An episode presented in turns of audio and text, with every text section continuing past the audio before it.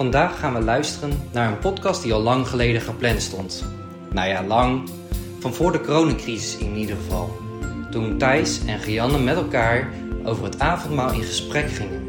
De tafel waaraan we de dood van de Here herdenken.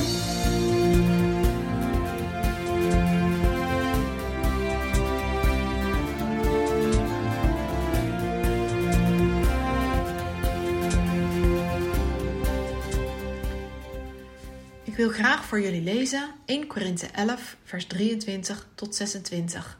Hierin schrijft Paulus aan de gemeente van Korinthe de volgende woorden. Want ik heb van de Heere ontvangen hetgeen ik u ook overgegeven heb, dat de Heere Jezus in de nacht in welke hij verraden werd het brood nam. En als hij gedankt had, brak hij het en zei, Neem, eet, dat is mijn lichaam dat voor u gebroken wordt. Doe dat tot mijn gedachtenis. Desgelijks nam hij ook de drinkbeker na het eten van het avondmaal en zei: Deze drinkbeker is het Nieuwe Testament in mijn bloed. Doe dat, zo dikwijls als gij die zult drinken, tot mijn gedachtenis. Want zo dikwijls als gij dit brood zult eten en deze drinkbeker zult drinken, zo verkondigt de dood des Heren, totdat hij komt. Of in gewone taal, schrijft Paulus. Andere mensen hebben mij verteld hoe Jezus met zijn leerlingen de paasmaaltijd vierde. En ik heb dat ook aan jullie verteld. Het ging zo. In de nacht dat Jezus werd verraden, nam hij een brood, dankte ervoor en brak het in stukken. En hij zei: Neem hiervan en eet het. Dat is mijn lichaam dat voor jullie wordt gebroken. Eet hiervan om aan mij te denken. Na de maaltijd nam hij de wijnbeker en zei: Deze beker is het nieuwe verbond met God, dat met mijn bloed wordt gesloten. Elke keer dat jullie hiervan drinken, moeten jullie aan mij denken. Want elke keer dat jullie van het brood eten en uit de wijnbeker drinken, herinneren jullie daarmee aan de dood van de Here totdat hij komt.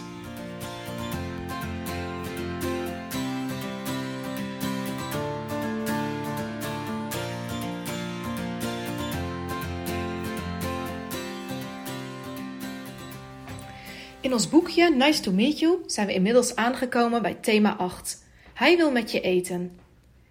En daarbij denken we dan eigenlijk speciaal aan het heilig avondmaal. Een lastig thema, want wat heb jij als jongere daaraan? Zeker als jij nog geen beleidenis hebt gedaan. Thijs is een van onze revival-jongeren en was een van de eerste die beleidenis mocht doen. Ja, en toen kwam de uitnodiging voor het avondmaal. We vroegen Thijs hier iets over te schrijven voor het boekje. Maar dat was nog een lastige opgave. Hoe verwoord je zulke dingen precies? Laten we er gewoon een podcast van maken, bood hij aan. Dan gaan we gewoon in gesprek. Ja, schrijf maar dat ze een podcast te goed houden. Vandaag is het zover. Thijs en ik hebben afgesproken om samen het gesprek aan te gaan over het avondmaal. Wat het nou precies inhoudt, hoe dat nou precies is om aan te gaan. Maar uh, Thijs, eigenlijk zie jij ontzettend tegen dit gesprek op, uh, vertelde je me net. Hoe komt dat? Dat komt eigenlijk omdat je omdat ik van mezelf weet dat je niet goed genoeg bent. Dus hoe ga je dat dan delen met anderen? Dat vind ik best lastig eigenlijk. Dat is wel een, ja, wel een uitdaging voor vandaag, voor mij. Eigenlijk, ja. ja. Maar wat denk jij? Geldt dat niet voor iedereen? Ja, ik denk dat iedereen dat wel heeft. maar omdat je weet dat iedereen dat heeft, is het voor jezelf ook wel weer ja, het blijft toch persoonlijk. Dus je moet het toch zelf ook weer zien te overwinnen om dan weer met anderen te delen. Dus iedereen zal het proces kennen of hebben of ooit gaan ervaren. Maar ja, voor mij is dat vandaag. En uh, ja. Ja, nu zit je hier. Juist. En nu zit jij midden in zo'n proces. Want begrijp ik uit jouw woorden ook dat je er eigenlijk weer uh, als een berg tegenop ziet? Nou ja, je krijgt een spiegel voor. En uh, die spiegel hebben we afgelopen zondag gehoord. Dus dan krijg je weer te zien van, ja, als mens heb je niks, kan je niks en is er maar één redding. Maar dan ga je weer naar jezelf kijken, ga je weer zoeken. Dan, oké, ja, uh, deze en deze zonde heb ik nu weer gedaan. Ja, wat moet je nou mee? Wat ga je dan weer doen? Uh, ja, dus dan ga je echt weer in die spiegel kijken en dan ga je je onzeker voelen. En uh, ja, dan, dan krijg je het wel lastig met jezelf. Dat zeg je eigenlijk, zeg je dat heel mooi. Want is dat niet juist een uh, kenmerk, denk ik, van mensen die aan het avondmaal gaan, dat ze gewoon helemaal niets hebben om mee te brengen? Dat ze met lege handen moeten gaan. Dat ze de Heer Jezus en zijn offer eigenlijk gewoon iedere dag opnieuw keihard nodig hebben. Um, is, is, is dat niet een beetje, vat ik dat goed samen? Ja, dat is wel juist. Dat klopt, ja. Weinig aan toe te voegen. maar tegelijkertijd, uh, we hebben natuurlijk al even elkaar net uh, voordat we gingen opnemen gesproken. Is het tegelijkertijd natuurlijk ontzettend belangrijk om daar niet in te blijven hangen. Want er is er één en uh, ja, die is er gewoon altijd mee, mee, bezig om ons ervan af te houden. Het is zo mooi, het is zo'n groot wonder dat God met ons wil eten, de maaltijd wil gebruiken. En dat wonder wordt alleen maar groter als je ziet wie jij zelf bent. Dat je het gewoon weer ja, verknald hebt. Dat je weer die oude zonden de kop opsteken. Dat er misschien wel nieuwe zonden bij zijn gekomen. En als je dan in die spiegel kijkt, dan denk je, ja, wie ben ik om met God te eten? En toch gaat hij je uitnodigen. Ja, ik vind dat altijd wel een hele mooie kant eigenlijk aan het avondmaal. En jij? Ja, dat is, ja, dat is mega mooi. Pas stond ik trouwens mijn auto te wassen. In de wasstraat, is even een heel gek voorbeeld tussendoor hoor. Maar, um, nou, mijn oranje wagentje, waggie, gingen we even afspuiten. Dus uh, ik rijd naar die wasstraat toe, pak die spuit en uh, begin hem schoon te maken. Alle modder vloog er vanaf. Maar nou, tussendoor ga je natuurlijk nog wasborstelen met zo'n grote wasborstel. Nou, best dat ook gedaan. Dan ga je hem schoonspoelen. En dan zie je van, oké, mijn autootje is weer helemaal blinkend. Maar wat je dan eerst niet zag, dat is de krassen en de deuken die erin zitten, want er zit vel overheen. Dus toen dacht ik, huh, het vel is eraf, maar nu zie je de littekens op de auto weer. Dus dat vond ik eigenlijk best wel mooi. Dat koppelde ik door een soort van door Jezus worden je zonden afgespoeld, maar dan ga je ook je littekens zien op je hart die je meedraagt, je levenservaring. Uh, ik weet niet goed hoe ik dit nou, ik denk dat ik snap wat je bedoelt. Um, je weet dat je zonden vergeven zijn door het bloed van Jezus Christus. En dat is een mega wonder. Maar dat betekent niet dat altijd de gevolgen uh, van de zonde weg zijn. Of hè, God die zegt het zo mooi: ik vergeef jou. En ik vergeef niet alleen, maar ik vergeet het ook. Maar zelf kan je soms helemaal niet vergeten wat je gedaan hebt. En dat kan je dan inderdaad als een litteken uh, met je meedragen. Ja, precies. Net als, ja. Net als? Inderdaad, ja. Jezus had ook zijn littekens aan het kruis. Die zie je ook heel zijn leven lang nog. Ik denk dat voor een gelovige dat dat ook heel je leven lang achter je aan blijft hangen. Of aan je blijft vastkleven. Zeker. En ik denk ook zelf dat Satan uh, dat, dat het ook een van je zwakke plekken is waar Satan altijd van gebruik zal van blijven maken. Die gaat jou het elke keer in herinnering brengen. Weet je nog, toen en toen heb je dat en dat gedaan. Ik moet altijd ook denken dan aan Paulus. Hoe erg moet het voor hem zijn geweest te beseffen dat hij vroeger de uh, gemeente van Christus heeft vervolgd. Dat hij mensen heeft opgepakt en gezorgd uh, dat ze omkwamen. En ja, ik kan me niet anders voorstellen dan dat uh, Satan dat altijd gebruikt moet hebben om hem te ontmoedigen om de boodschap ja, te vertellen. Ja. ja, ja. Maar nou kijken we eigenlijk, daar hadden we het net eventjes over. Hè? Als je dan zo zit te twijfelen en denkt, ja, wie ben ik om aan te gaan? Eigenlijk ben je dan hartstikke druk met jezelf. En dat is ook belangrijk, want uh, ja, dat, dat beleiden we ook in de kerk en dat lezen we ook in het formulieren. Dat je eerst aan zelfonderzoek uh, moet doen. Maar ik denk dat het zo belangrijk is om daar niet in te blijven hangen. En om juist ook te gaan kijken, ook in die strijd tegen de zonde is dat heel behulpzaam, om te gaan kijken wat Jezus voor ons gedaan heeft. En ja, dat is wel iets wat je in het avondmaal natuurlijk heel erg mooi terugziet. In het wijn, wat zijn bloed symboliseert, in het gebroken brood, wat zijn uh, gebroken lichaam symboliseert. En ja, mij helpt het eigenlijk altijd enorm om dan te stoppen met uh, te kijken naar mezelf, maar om te gaan kijken naar wie uh, Jezus is voor ons. hoe is dat bij jou? Dat is eigenlijk hetzelfde, ja. Ja, doordat je naar hem kijkt, krijg je ook weer de spiegel voor. En tegelijk krijg je dan ook weer het verlossingsplan uh, voorgeschoteld. Dus dat is, en letterlijk ook. Dus dat geeft dan weer juist troost en rust. Wat eigenlijk ook weer heel mooi is om dat te ervaren. Dan kan je ook je week weer, of tenminste je, de komende periode, kan je er ook weer vooruit. In, met nieuwe energie. Ja, zeker. Het is natuurlijk ook echt een... Het wordt wel een teken. Nou, daar hebben we het net over gehad. Hè? Bloed en, eh, en het lichaam, wijn en het brood. Het wordt een teken en een zegel genoemd. Dus eigenlijk zet God weer opnieuw er een stempel op van... Kijk, dit is wat ik voor jou gedaan heb. En ja, dat is denk ik ook wel de zegen van het avondmaal. Dat je met die troost weer de nieuwe periode in mag gaan. Ondanks alle zonden die jij in jezelf nog ziet. Ondanks alle tekortkomingen. Ehm, ja, ik vind het eigenlijk toch wel mooi, Thijs, dat je net zat je nog te twijfelen voor het gesprek. En je zegt, joh, dit, dit is helemaal het verkeerde moment eigenlijk. Maar dat je toch weer aandurft om daar iets over te delen. Ik denk namelijk dat het ook heel herkenbaar is uh, voor degene die uh, meeluisteren.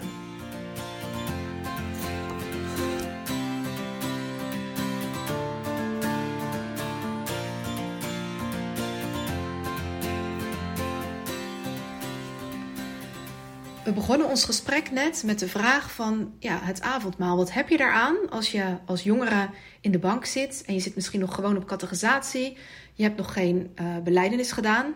Ik vind eigenlijk, Thijs, dat we daar even nog op terug moeten komen. Hoe kijk jij daar tegenaan toen je zelf nog geen uh, beleidenis had gedaan? Vroeger was het echt zo'n uh, langere dienst. Je, je zit gewoon een kwartier langer in die bank. je, ja, dat snoeprolletje gaat een keertje extra rond. En je kijkt naar de mensen die aanzitten. Maar voor de rest had je er geen gevoel bij. Of ja, deed het eigenlijk niks met je dan dat je je verveelde omdat het langer duurde. Dat is eigenlijk een beetje mijn ervaring daarin. Ja, ja. En veranderde dat toen je op beleideniscategorisatie zat? Want nou ja, ik neem aan dat je er dan uh, op categorisatie meer over na gaat denken. Nou, eigenlijk al, ja, toen begon het wel meer te leven, ja. Misschien een beetje daarvoor al, maar daar, tijdens dat sowieso. Dan ga je het hebben over de betekenis, ga je het hebben over uh, wat, dat voor, uh, wat Jezus dan voor je hebt gedaan en wat je eraan hebt. Dus dan gaat dat wel meer uh, leven en dan kijk je op zo'n zondag ook meer naar de diepere betekenis die voor jou persoonlijk ligt. En dat klinkt dan weer cliché voor, voor jou als jongere, maar dat is wel zo. Dus als je daar toch een soort van bewuster in probeert te zijn, of uh, vragen te stellen aan mensen die daar aangaan, of iets anders dat je meelevend, uh, of dat je kan meeleven op zo'n zondag, dat het aantrekkelijker wordt. Of ik weet niet precies hoe ik dit moet verwoorden eigenlijk. Nou, als ik jou goed beluister, zeg je eigenlijk uh, wat jij de jongeren wil meegeven. Van ja, blijf niet alleen als toeschouwer in die bank zitten. Hè, hoewel het heel herkenbaar is, want dat deed jij vroeger ook. Nou, ik deed dat natuurlijk ook toen ik nog uh, jong was. Maar ga actief meeleven, bedenken van wat betekent dit voor mij? Want die symbolen die zijn natuurlijk zichtbaar voor de hele gemeente.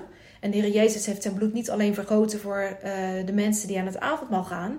Maar dat heeft hij natuurlijk voor alle mensen die tot hem vluchten. Dus um, zeg ik dat zo goed? Dat is een beetje wat je mee wil geven? Ja, ja en ook, oh, misschien kan je dan zelfs nog de analysemethode of een andere methode tijdens de avondmaalszondag gebruiken als de dominee een tekst aanhaalt. Of als hij het gedeelte leest. Want dan kan je gewoon zelf gelijk even kijken van...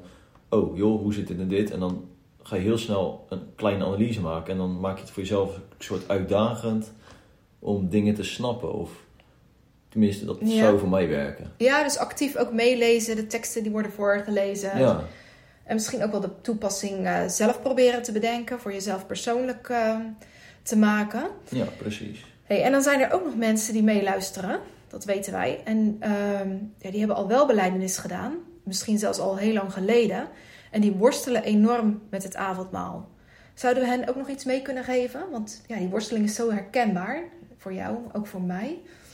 Je gunt het eigenlijk iedereen, hè? Ja, nou, Koppelaar had eerst ooit gezegd: Oké, je gaat kiezen. Het is heel zwart of wit. Je kiest of links of je kiest rechts. Er is geen middenweg, want dan loop je tegen een muur aan. Dan, uh, dat werkt niet. Dus hij zegt: Je moet A of B kiezen. Dus dat is eigenlijk de opdracht voor die mensen. Van ja, wil jij met of zonder God? Ja, dan is het een vrij makkelijke keuze, denk ik. In die zin. Dat zal wel moeilijk zijn, dat is het ook nog steeds, elke dag. Maar het is wel makkelijk in hoe je je leven wil gaan leiden en wat je dan doet met het avondmaal. Punt. Mooi. Ja, even voor de luisteraars. Koppelaar, daar, daar bedoelt Thijs Dominic Koppelaar mee. Oh ja. En daar hebben jullie een jaar eh catechisatie van gehad toen onze dominee ziek was. En jij schrijft dat ook in het eh, boekje, hè, dat uh, Koppelaar het voor jou heel erg zwart-wit maakte. En dat is iets wat natuurlijk bij jou heel erg past. Van kies je voor of kies je tegen. En dan moet ik zelf gelijk denken aan eh, koningin Esther, nu je dit vertelt.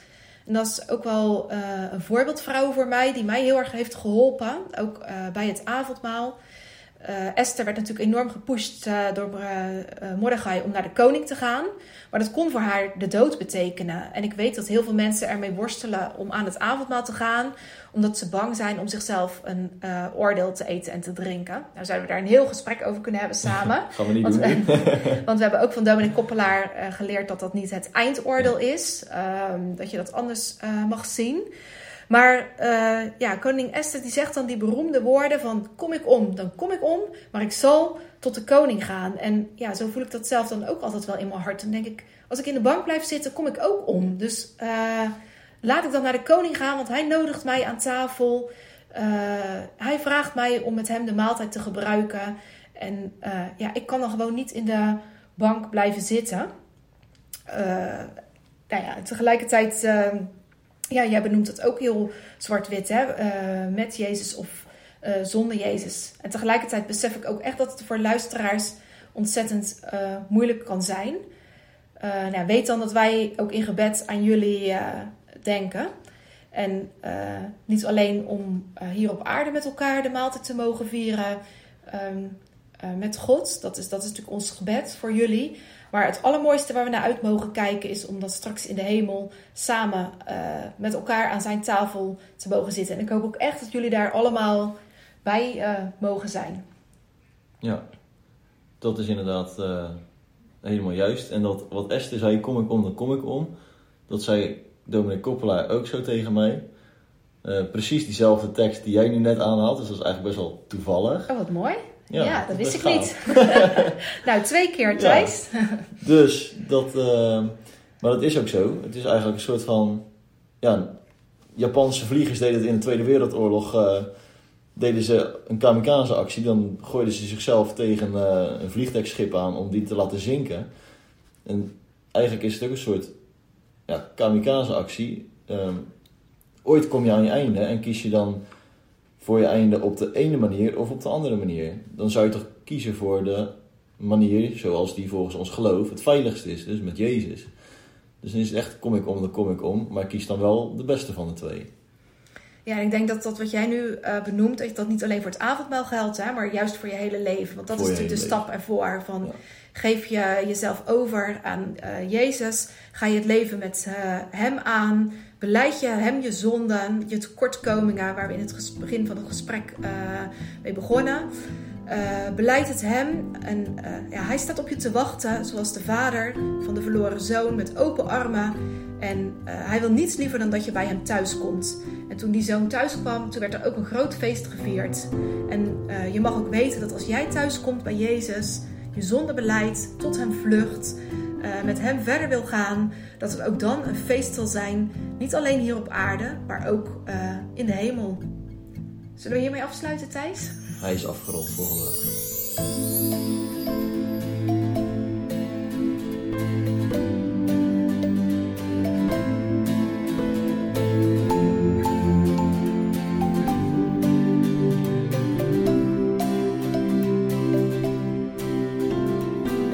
De beker in uw handen neem ik vol liefde aan. Uit handen die verwond zijn en waarin de tekens staan. Geen woorden meer van oordeel en genade onverdiend. Die aan tafel wordt geproefd en wordt gezien.